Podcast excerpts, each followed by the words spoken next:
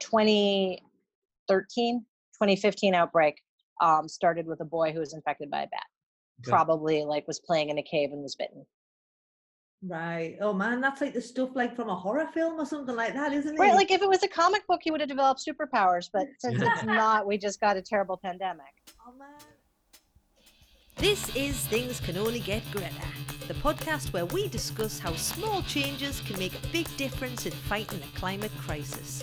With me, Victoria Cook, and Adam Costello. Hello, and welcome. Hope you're all right this week. Adam.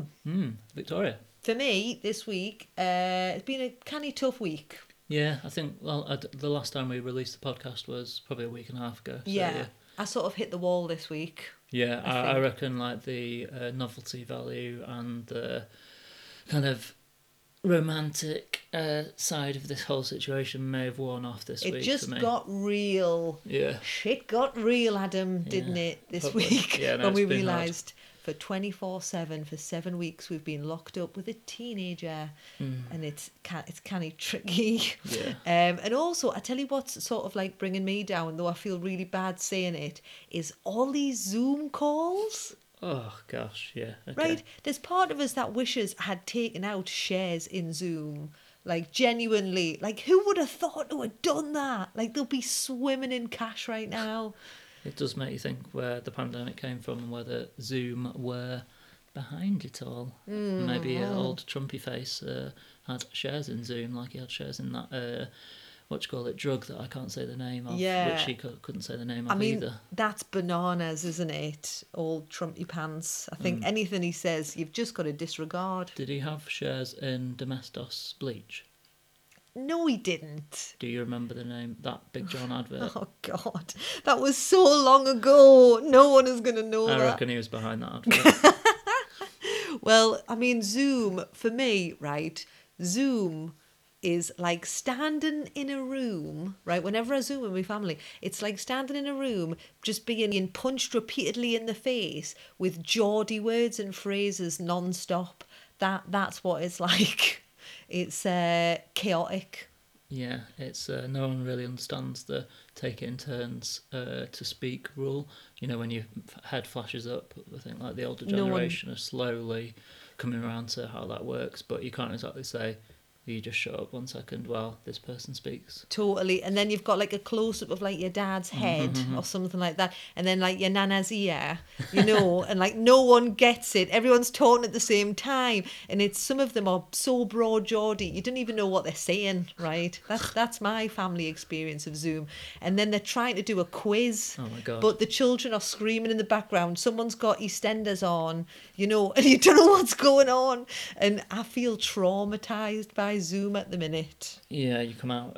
Well, it's meant to bring the family together, and it's meant to make you feel loads better, isn't it? Like a bit more normality. But I think it has the opposite effect if we're all going to be truthful about this. I have to lie down in a dark room after I've Zoomed. Yeah.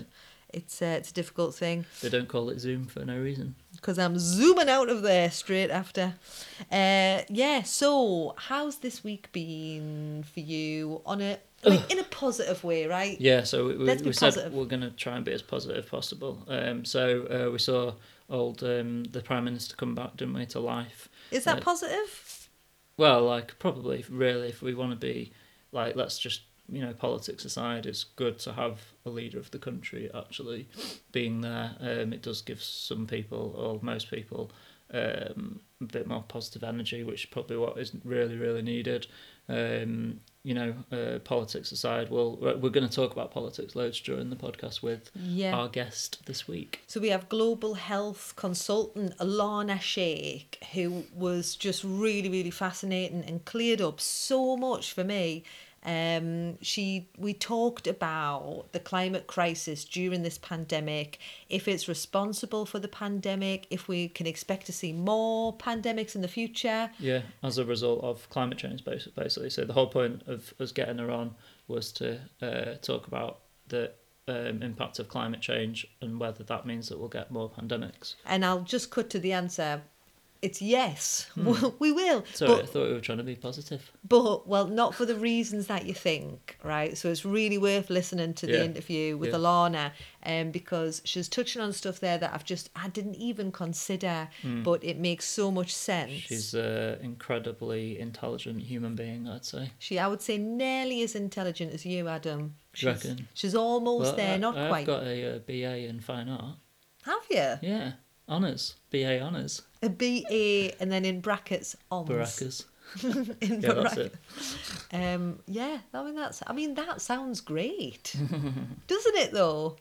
What? A BA OMS in fine art. Oh yeah, it does when you put it in at the bottom of an email, but do you ever do that? No. Yeah. But if I was a doctor, I would definitely rinse that. Professor Victoria. Rinse it. I might. Can you lie about that, or can you get arrested? Probably not arrested anymore, because I might just start. No one's bothered about anything anymore, are they? I might just start signing my name, Professor Cook. Who's going to stop us? Yeah, exactly. Let's do it. Well, yeah. Okay, Professor. So a few of the things that we're just thinking of the positives, right? There's so many negatives at the minute. We're thinking of some of the positives. And one of the things that has come out of this that's really cool is the amount of animals that are reclaiming cities. Reclaiming those cities. Yeah. So there's pictures of the deer. There's a badger running Westminster. Oh, yeah. There's Bodger the badger. There's the wild goats in Llandudno now, which is pretty cool. Don't know what else, monkeys running around Newcastle. They're just Johnnies.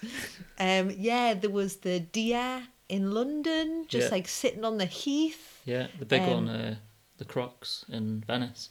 Yeah, but are they coming there because there's just not as much movement and people about anymore? Yeah, I think the whole point of all the animals coming back is because it's so much more people. There's less noise, less cars. Less aeroplanes, less humans. So it's let's just take over the canals in Venice. Mm-hmm. Well, that's pretty brilliant. And we've been enjoying some pretty amazing walks. Yeah, so where we live, we can literally walk out the door and be out into the hills. All right, show off. Yeah, so... Sod you all stuck in your flats in the middle of Both of us have done our time in cities. Yeah, so right? We could have been there 10 years... ago, if this had happened, we'd be stuck in the city right now. So I shifted out the city about 6 years ago. I'd had enough. My car the alarm was always going off because the local chaps throwing stones at it and stuff like that. I was done with the city. So we are out in the sticks now, and that's amazing. So you can just go on these epic walks, but I suppose the downside is you're in the middle of a field, it's amazing, the sun's been shining, but then you remember, there's we're all gonna die. Death going on, which is I don't know. It's still remember when it first all started, and you couldn't even. I couldn't personally handle it. And now it's become normal, and still it's what we're on 26,000 people dead from corona. Well, that's only hospital deaths. I mean, to be honest with you, it knows that seriously so it is so much. There are so many more than that. Yeah. So. Anyway, hey, we're not getting negative. Nah. Let's try and bring the positivity up. I mean, actually, one of the things that I would like to touch on with you is with you in particular, Adam. I'd like to pick that little Adam Costello brain. Or the health implications of lockdown, right? Yeah. Because we're locking down to help the NHS, and I think we're so lucky in this country. There are amazing people who just totally get it, who are locking down, and they're we're totally supporting this really important institution. But they've noticed a lot of people not booking appointments for other really important things. Yeah, so, there's a lot of things. Articles in the newspaper, I suppose, about cancer patients and their treatment being cancelled, and obviously we're less likely to, so if I found a lump in my testicles or something, I'm less likely to go to the doctor just because I don't want to bother the doctor about that lump. There's going to be, it just gets you thinking, and all the mental health issues, are we causing even more problems by all these the lockdown situation that we're thrown into, which, I don't know, it's just, it's so hard, like, to know. And in a way, I just hope that, you know, like old Boris Johnson said, that we're past the peak. I just hope that we can trust the government's judgment now and take it for what it is. Again, we talk about that during this podcast with Alana, so it's well worth listening to. Like, I can't stress how important actually it is to listen to what she says. Will, on a personal note, we've not really talked about this, but will you be following government advice? No. me neither. No, I don't think it will. I don't know. Like, it depends what it is. Like, it really depends. I don't know. I just don't think they can make any more mistakes now. Oh, hang on. But, just hold my beer, right? Because we've watched them, like, make mistake after mistake. Herd immunity, I think we're now beginning to realise, was a massive mistake. Yeah, you know, which again we talk about with Alana. Yeah, it's yeah. I mean, it's interesting to get like a total expert's opinion on this, and also look at someone's outside perspective of what the UK have done, and also to listen to her advice about what news to trust and what advice to actually take. We can't advise anyone, but personally, I'm just gonna, I mean, look after number one and make our own decisions for what is best for our family. Yeah, and it's just, I mean, surely that's what everyone should be doing. Just look, you know. Yeah, I mean, for me, once the exit strategy is released, I'm definitely, after I've been to McDonald's and, you know, like, licked as much as possible, I will be coming back home and locking myself. Licked. I'll be coming back home and locking myself away again for the foreseeable future. Yeah. Okay. So anyway, should we go to Alana? Yeah, that's it. So let's go to see Alana. Let's go to see Alana. See Alana in Sri Lanka. Yeah, about the permafrost. So as the permafrosts are melting, there's obviously different types of gases which have been encased in ice for like millions of years or thousands of years. Is it the case that viruses and diseases potentially can come from the permafrosts? And is it possible that COVID-19 could have come from that? Okay, so I'm not a virologist, so I can't really speak to the survivability of viruses and bacteria like that. It's certainly something people are talking about, but I don't have the technical background to tell you, you know, whether or not that's likely. I will tell you that's not where COVID-19 came from. Okay. I mean, it is the 7th coronavirus that has come through. Coronaviruses have been circulating the human population for literally thousands of years. It's not in any way surprising or unusual that we got another one. So it comes from animal reservoirs. It crossed over into people. That's a thing that happens. Yeah. So is that quite common for that to happen? Yeah. So lots of diseases are zoonotic. Lots of them. Lots of them infect animals and people. Yeah. And the thing that makes them really terrifying is when they spread person to person as well. Yeah. The classic one we talk about is avian influenza, bird flu. Because like every year, farmers in Europe, in the UK, in the US, Mexico have to cull huge populations because of bird flu. And it recurs every single year because the wild birds just keep bringing it back.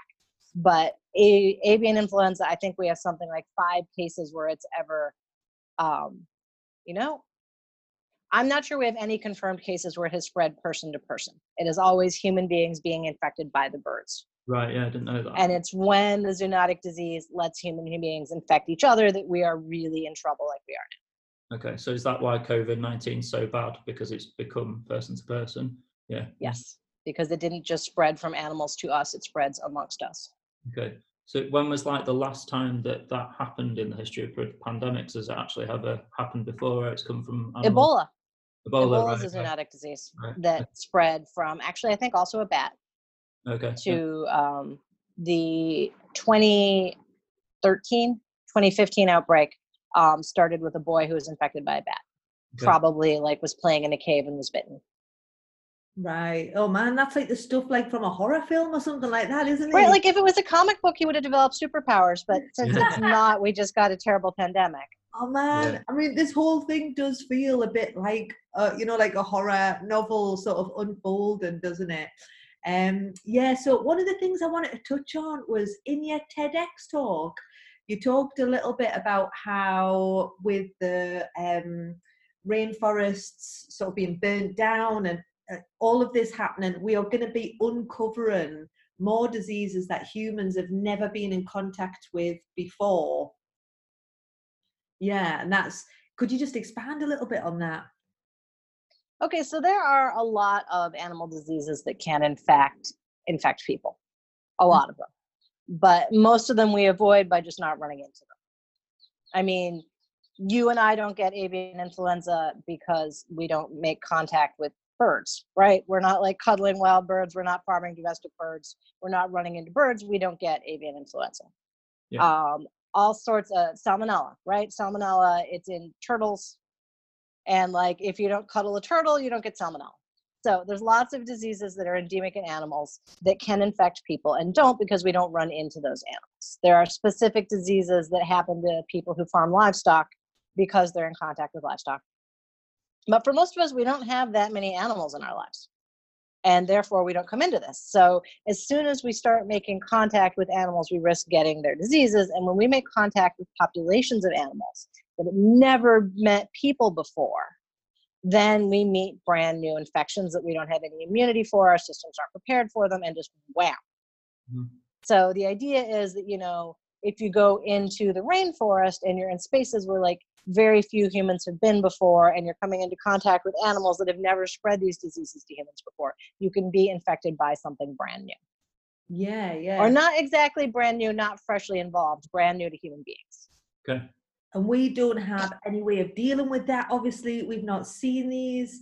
So do you, would you say this is, that is like a direct result of the climate crisis?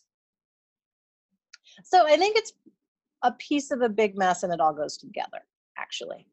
So one of the reasons that people start hacking into the African bush or the rainforest or wherever, one of the reasons they get desperate enough to hunt wild animals for food is because they're desperately poor and they're hungry and they want farmland or they want meat. And a big reason that happens to people, especially with small-scale farmers, is because climate change leads to their farmland producing less. Okay. Sometimes because climate change means they have to use more irrigation water, and if you don't irrigate correctly, then you make your soil overly salty, and then it doesn't produce properly. Sometimes because they were dependent on rainfall, and when the rainfall moves, then they can't farm it anymore because their land is dry and they're looking for land that gets rain. So this pressure on small-scale farmers created by climate change is the pressure that shoves people into hacking out new farms. Mm-hmm. Yeah. Is it the case as well, like, because you read obviously about the insects being made extinct, or just the amount of insects that we don't have anymore? It's terrifying, yeah. Yeah. So, I mean, the whole climate crisis recipe, if you like, does it all create a better recipe, a better possibility of pandemics happening as climate change gets worse and all these different factors? Like, is it just the case that we are going to get more pandemics because of climate change? Another big factor to think about is tropical diseases that need sort of specific climate zones and temperatures to infect people and survive, and that as the warm and wet parts of the earth get bigger, as the tropical zone expands, then the range of those diseases is going to expand. Like, we already see malaria in new places, and other diseases like malaria, vector-borne diseases, as the vectors find new habitats, are going to spread. So that's one thing that climate change is going to have a direct effect on. And we have plenty of existing diseases that have the capacity to do terrible things to us. We don't even need a brand new virus or bacteria to wreak havoc. We've got existing ones that can do plenty of damage. That's actually something I wanted to hit on, because we're obviously, you know, in the UK, and I don't know if you've heard, but we've got some pretty terrible leadership going on here at the minute, and there's a lot of conflict and advice that's coming around. And one of the things that's been said is that the virus can disappear with the heat. But from what you've just touched on there, and from what we sort of already know, is that heat and sort of like muggy conditions can be like the perfect growing ground for the virus. Is that what you think? What's your opinion on it? So different pathogens like different climates. And COVID-19 does not like heat and it does not like humidity. The US CDC actually released some test results that show that like sunlight and humidity and warmer temperatures do seem to reduce how long the virus survives.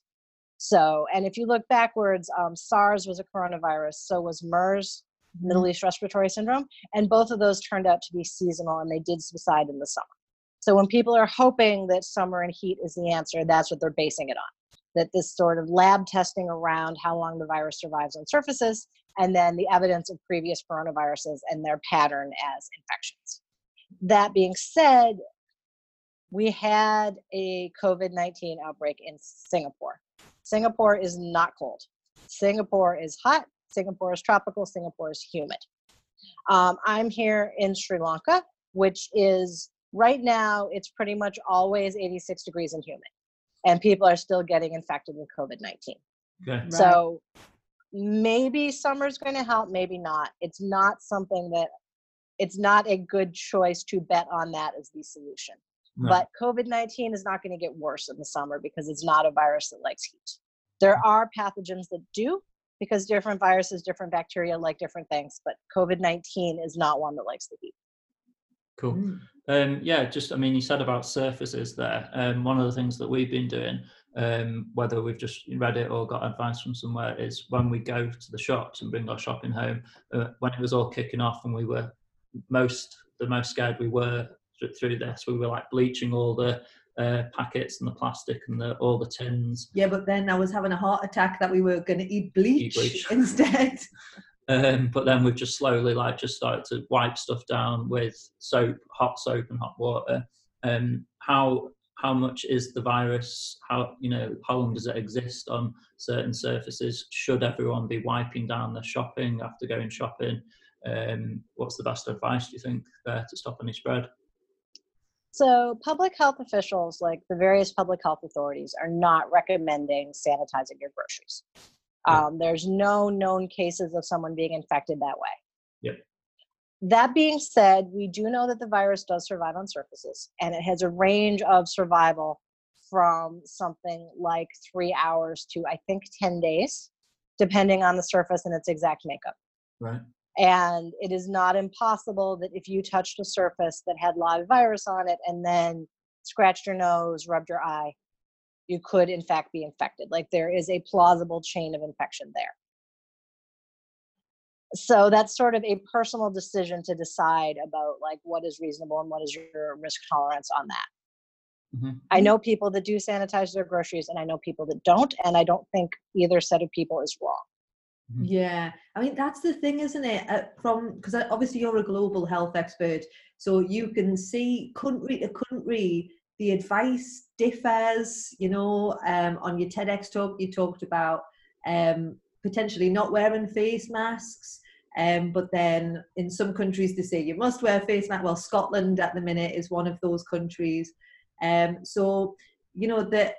just wondered really, as a global health expert looking at this as a big picture, how much does politics affect the truth of the advice that we're given? So it's not, in most cases, politics in the sense that we're thinking of it. What it is this is a really new virus, really new, and we don't know that much about it. Like, it is May 1st, it emerged in December, we have less than 6 months of data about this pathogen. And what that means is that we don't really have a lot of actual information. We have estimates, and we have theories, and we have models. And we have really good estimates and really good theories and really good models. And then we have numbers from the outbreaks that we've seen to the extent that they've been shared and reported and to the extent that those numbers are accurate. But again, because it happened so fast and it was so new that even numbers that are reported to the best of everyone's abilities are not necessarily accurate or consistent. So there's no like obvious, this is one truth that everyone should be hewing to. Yeah. So what you have is every country has a team of experts that sit around and look at the various estimates and theories and models and try to come up with the best recommendations for one local circumstance. And it's entirely possible that like one really sound and qualified team of experts is going to come up with a different set of recommendations than a different team. And it's not politics. It's that there's nothing hard and fast right now. So people are depending on professional judgment and looking at historical models and projecting forward. And it's, I mean, I don't want to say it's an educated guess. That is sort of an overstatement, but it is an estimate. And it's an estimate based on this team of experts' best data and best theories. So it's not surprising that different national authorities are going to come up with different conclusions. The mask thing I get asked about all the time. So in the talk, I was quoting the current guidance at the time from WHO and CDC, which was basically that when you're having limited mask supply, they should go to healthcare providers. Yeah. And that the primary purpose of a mask, and this remains true, the primary purpose of a mask is not to protect yourself, it's to protect the people around you. And at the time, we didn't know as much about asymptomatic transmission as we know now. So, you know, I said masks are for sick people, and right now, anybody could be a sick person. That's what changed since I gave the TED Talk, is that we don't know who the sick people are, so everyone has to wear a mask like they're a sick person. All right, okay, so you think everybody should wear a mask? I am not going to place my own judgment ahead of the WHO, and right now the WHO is recommending masks. Let's just leave it there.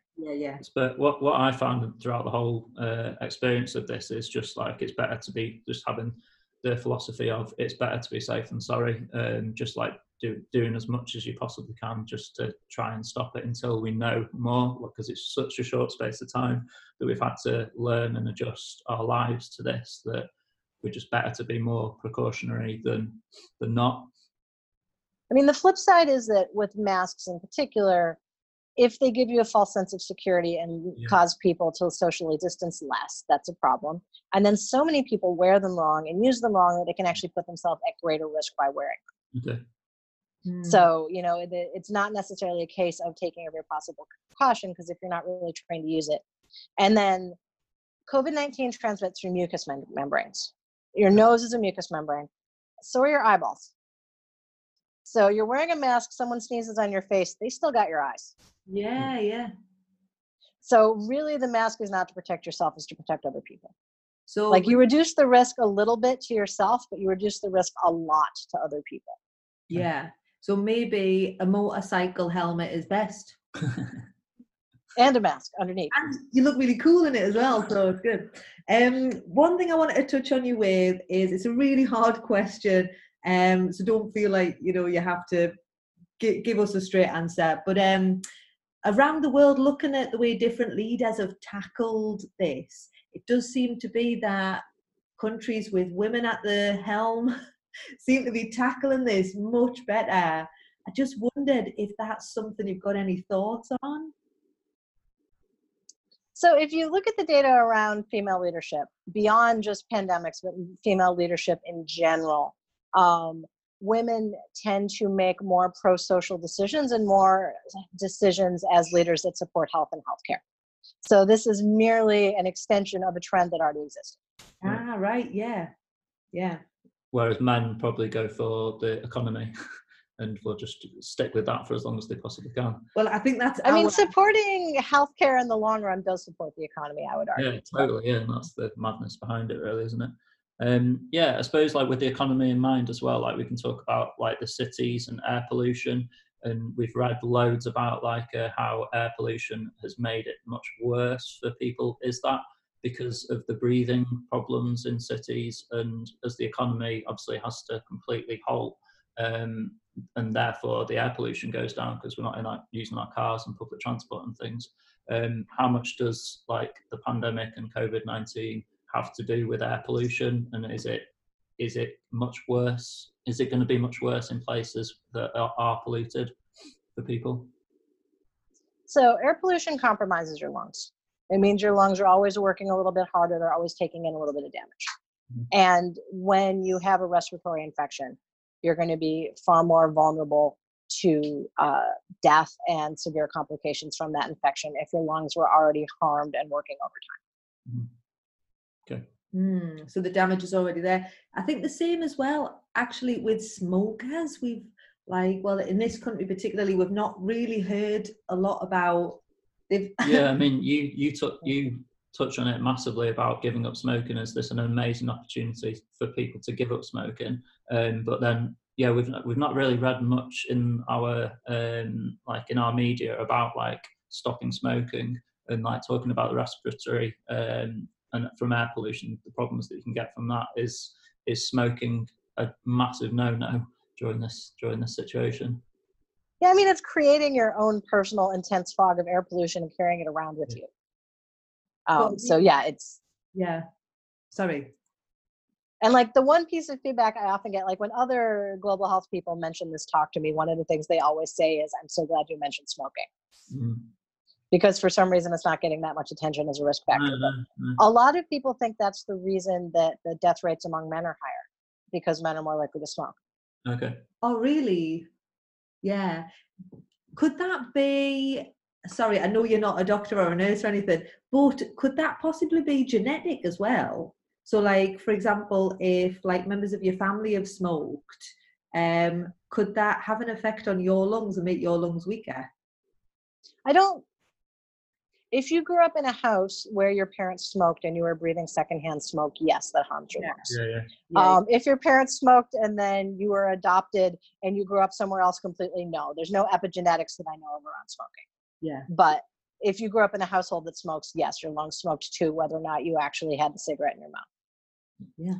Yeah. This is a bit of a big one that we've noticed in this country. When you check the news and everything, we've noticed that a lot of BAME and ethnic minorities have been more affected by this pandemic, in particular in this country. And especially when you look at the doctors and nurses who have died in the UK.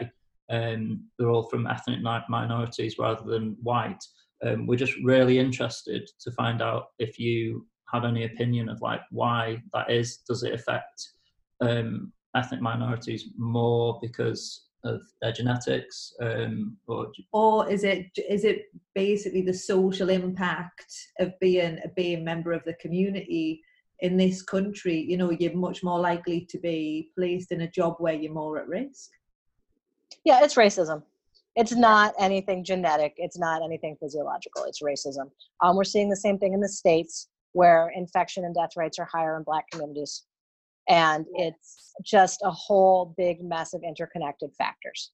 You're more likely to be in a high-risk job. You're less likely to get extra protection.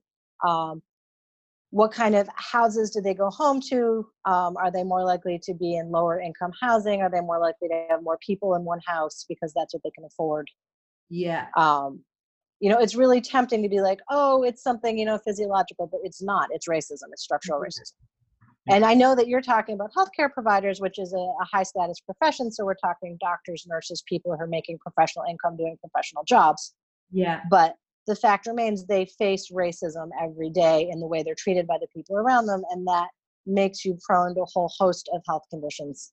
And even doctors or nurses who are people of color and not white face challenges to accessing healthcare, face challenges to getting the best possible care, even though they're healthcare professionals themselves. Racism is strong enough to cause those problems. Yeah, absolutely. I think I read an article today that said there's a lot of middle-class white people that are sending BAME people to risk their life, which, feels really true. Yeah. Lovely, yeah? Yeah. Something I'd be really interested in, actually, is which countries do you think are doing, I mean, there's the obvious ones like New Zealand who are just absolutely smashing it, but which countries for you really stand out as tackling this really well because they've taken a different stance on how to deal with it? So there's sort of different aspects of what different countries are doing that you can look at. Germany is doing a fantastic job of testing. And when you can test everybody, then you have the kind of data you need to make really good public health decisions. Without the testing, you don't have the data. So Germany also has a really low death rate. But my guess is Germany has a low death rate because they're testing so many people, they're picking up all the people who are infected but asymptomatic. And so as soon as you make the denominator bigger, you're lowering the death rate because they're actually catching everyone that's infected. Countries that are testing less are not actually identifying everybody who's infected, which both means that they have trouble slowing the spread and that their different ratios and rates are not accurate because the denominator's wrong. So Germany is interesting. Germany also has more intensive care capacity than other countries of a similar size and income level. I don't know why it is, but it's true. Well, I read it was true. So that's interesting. So Germany is interesting because they're being successful once it's spread of getting on top of it, of doing good testing, doing good treatment. Whereas other countries like New Zealand that you named is doing a good job of getting ahead of it, slowing the spread. Yeah. So it's sort of country by country when you look at what's going on, there's sort of some interesting examples.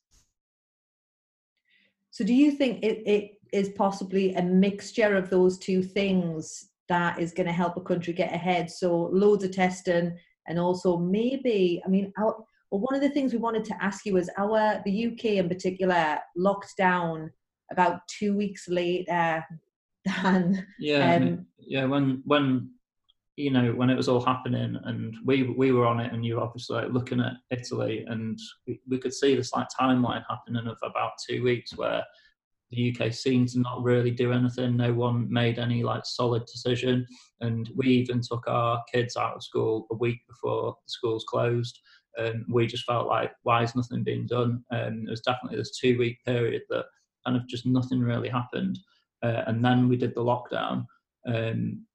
So yeah, how much do you think that possibly contributes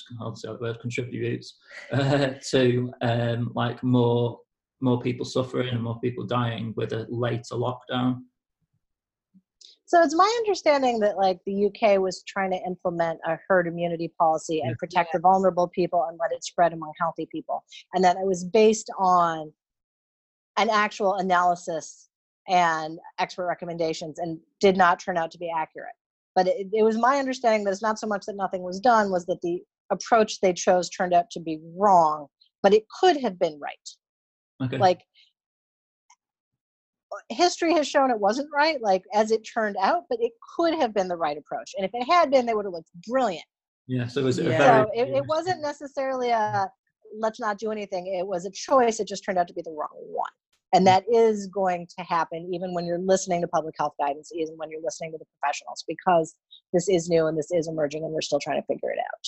Mm-hmm. I mean, as it happens, yes, a lot of people got infected in the UK that wouldn't have been infected if movement restrictions had been put in place sooner. And a lot of people probably died.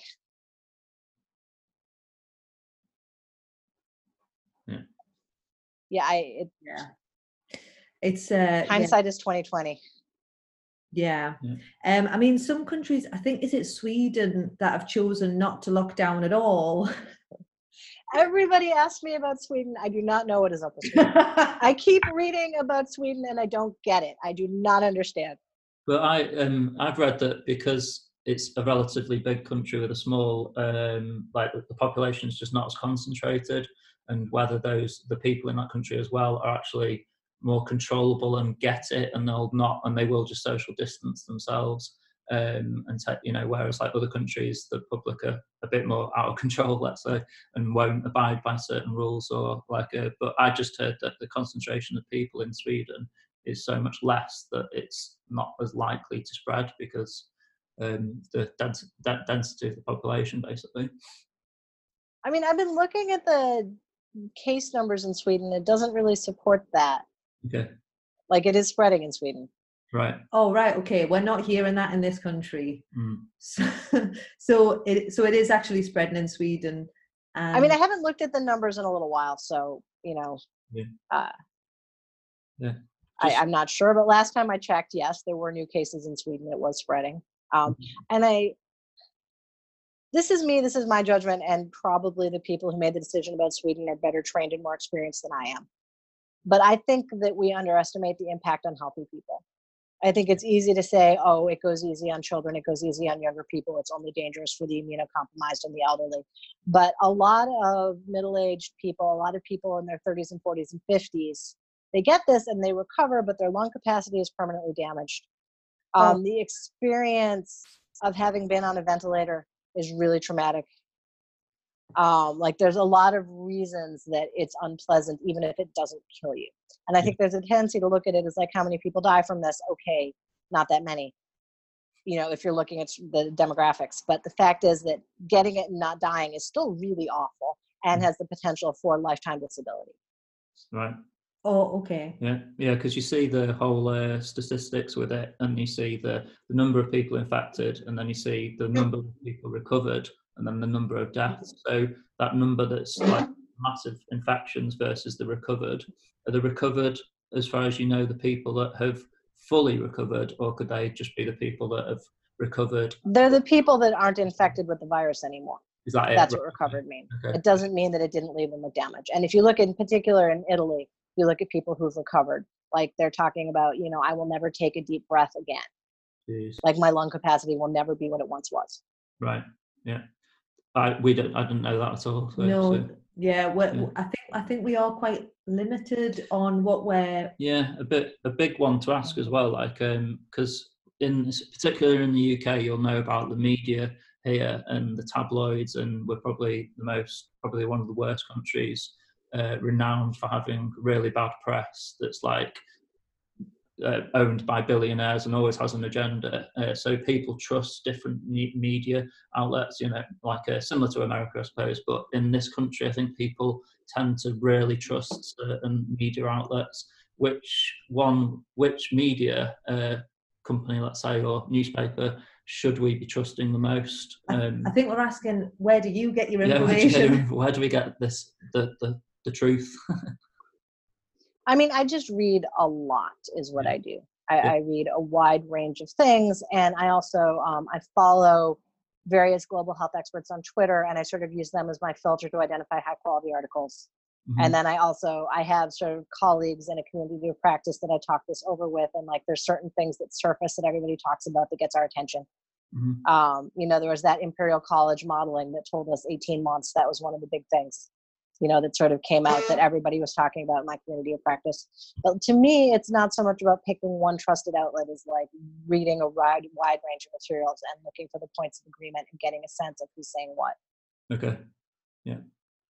And then if you're reading a particular article, because COVID-19 is so new and because we don't have like specific hard facts yet, because everything is estimates and models and theories, if you're reading an article and the author seems to be cherry picking all of the good estimates or all of the bad estimates, that's a problem.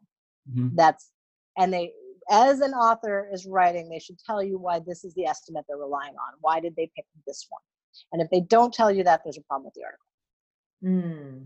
So if everything they pick is the soft end and the lowest numbers, then there's a problem with the article. If everything they pick is the hard end and scary end, there's a problem. And if they don't tell you why they're using these estimates, there's a problem. So a reliable article, the author tells you, I'm using this estimate, this is why. Probably several different times as they go through it. Yeah. Cool. The big thing that's happened now, like our Prime Minister has recovered from his COVID experience. So he was actually he did the daily briefing yesterday, and straight away he's like obviously as positive as he can be, but he's talking about an exit strategy after the lockdown. So with like that in mind, and as they open up schools in whatever way they may do it, should we be trusting, and how cautious do we need to be as like members of the public? Do we follow the government? Should we do our own thing? Should we be really scared of a second wave, and when that might be? What would you advise, really? Couple things. In my opinion, and that of most other people I've talked to, there isn't going to be a single second wave. Okay. But there's going to be a sort of a series of wavelets. That every time people are allowed to move a little more, there'll be another wave of infection. So it's not that there's going to be another second wave that looks like this one. It's like there's going to be a repeated series of waves, basically until we get a vaccine. Just again and again and again. Okay. Probably never as big as this one, right, but pretty severe and continuing. Mm. And that is worth worrying about. Yeah. And if you look already at some of the earliest places of infection, like you look at Singapore, Singapore's already showing that pattern. Okay. I see. Yeah. Is that globally then? Or I think that will happen globally. Yeah. Yeah. So it's more than likely at some point, most of us are going to catch it. I don't feel comfortable just saying that because I don't have the expertise, but a lot of the estimates I've seen indicate like 60 to 70%. Yes. And that would be most of us. So we just need a vaccine as soon as possible, don't we? We need a vaccine, yeah. Yeah, and but I think we're looking at maybe a year away from that. At a minimum. Yeah. Yeah. I mean, one of the last points, well, because we're getting quite close to, we're on 34 minutes. You're still okay to carry on talking? Yeah. Yeah. One of the big ones that no one seems to know is that if you do get infected and you recover from it, can you actually catch it again? So we don't know yet. Yeah, we just don't know. That's one of the big things researchers are really looking at. Mm-hmm.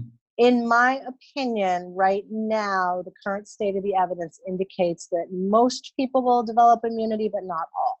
Okay. But that is a working theory. That's not something we have hard data for. So is that the case? So is it similar to the flu? So when we get the common flu every year and we just can easily recatch the flu the next year, is it similar sort of thinking behind it all? Is that the same sort of, like COVID, it just can reinfect? So different kinds of pathogens provide different levels of immunity after you're infected and recovered. Okay. Some of them that you have for a lifetime. Like if you were unfortunate enough to live before the measles vaccine, getting the measles protected you from measles for your entire life. Right. So there's one end. The other end is, yeah, things like influenza, things like the common cold, which you can get again and again and again. Mm-hmm. And like you're not likely to get the same cold within a month. Like there's some immunity there. Okay, got you. Mm. Yeah, lovely. Yeah, amazing, yeah. Thank you so much for that. And sorry for sort of bombarding you with some really dumb questions. There are no dumb questions. But that's been massively helpful. Yeah, that's brilliant. We always try, I think we try and end with like one bit of big advice that you can try and give us before we go away. If there's anything that you think you could advise us to do during this time that might help. So one thing you did ask me that I didn't answer was like, what do you do if you're not sure you trust the advice from your own government or your own health department? And like we have an internet now. So one thing you can always do is go back to the World Health Organization and look at what are they recommending globally. If your country isn't following that, why? Do they have an explanation? Okay. And does that explanation make sense? Yeah. Yeah. I know there's people in states in the US right now that are reopening and they feel like this decision doesn't make sense. Okay. And just because your location is reopening does not mean that you personally have to start going out there in the world again. Yeah. Yeah. So, you know, track the sort of global state of knowledge as well as your local health department information. And if they don't match, look at why they don't match. And sometimes it might be that they're right. Like local health departments started moving on the mask issue ahead of when WHO did. So probably they were right. They were being more conservative. But there are going to be other times where there are considerations that you may not agree with involved. Mm-hmm. And that's a case to think about, like, does my country's recommendations or my state or my city match with the global state of the art? And think about that one. Okay. Yeah, excellent advice. Oh, thank you so much again. Yeah, thanks so much, Alana. It's been brilliant. Yeah. Is it okay in Sri Lanka? What's the situation there? Yeah, we're on total like 24-hour curfew. Oh, yeah. And, you know, we're an island. We got the curfew in early. Yeah. Like, we're getting new infections, but I feel like we're on top of it right now. Mm-hmm. Yeah, that's brilliant. Great. Yeah. Yeah, and an amazing part of the world to be in. You near the beach? I mean, if I was allowed out of my house, I could walk to the beach, yes. So you just not a particularly swimmable beach because the stretch of Colombo where the beach is has some terrible riptides, so it's not all that safe, but I could certainly go look at it. Yeah. Oh, nice. Nice, amazing. Yeah, well, yeah, stay safe. Yeah. And again, thanks so much. Really great. My pleasure. So that was the brilliant global health expert, Alana Sheikh. What a great name. Talking us. It is a really great name. I think that's how you pronounce it. So if you're interested in more of Alana, she's actually written a book called What's Killing Us? A Practical Guide to Understanding Our Biggest Global Health Problems. She's got like a bachelor's degree from Georgetown University, a master's degree in public health from Boston University. So this lass knows her stuff. Yeah. She's also on Instagram as well, if you want to give her a little follow on Instagram. Mm. And the TED Talk, I suppose, like that's like, so the TED Talk, where we found out about her, was recorded on March the 6th this year. And it's obviously all about COVID. So it's, as well as this podcast, it's well worth watching that, and just it's really worth watching that just to see where we were up to on March the 6th to where we are up to now, and the updated information that she talks about in the podcast, which you've just listened to. Yeah, it's definitely worth a listen. It's just fascinating. Yeah, so if you want to catch Alana on Instagram, she's just Alana Sheikh, A-L-A-N-N-A, and Sheikh is S-H-A-I-K-H. So I recommend you follow her now. She puts out some pretty great content, and I'm really jealous of some of the amazing food she cooks in Sri Lanka. Like, oh, my mouth's watering. Does she cook as well? No, I think she's just dead good at it. How do you know? Because I stalk her on Instagram and like my mouth's watering because at the minute we're just on rations, lockdown rations. Oh, no way. So yeah, I'll follow her. There you go. We'll put her account in the show notes and stuff anyway. Yeah, so you can have a look. And we will see you next week. See you next week.